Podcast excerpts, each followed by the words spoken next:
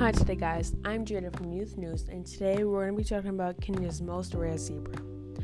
Kenya's Masai Mara is one of the most popular tourist attractions.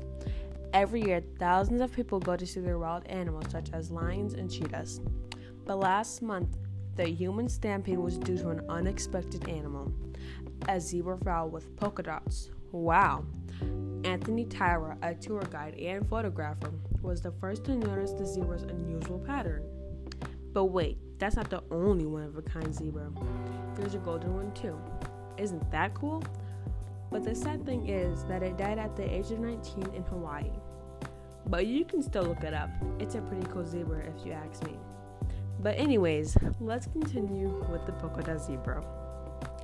A lot of people didn't quite think it was real at first glance because they never seen a zebra like that before. Until they got a closer look, they knew it was real and not just painted for attention. I hope you guys like my first podcast. Don't forget to like, comment, and subscribe.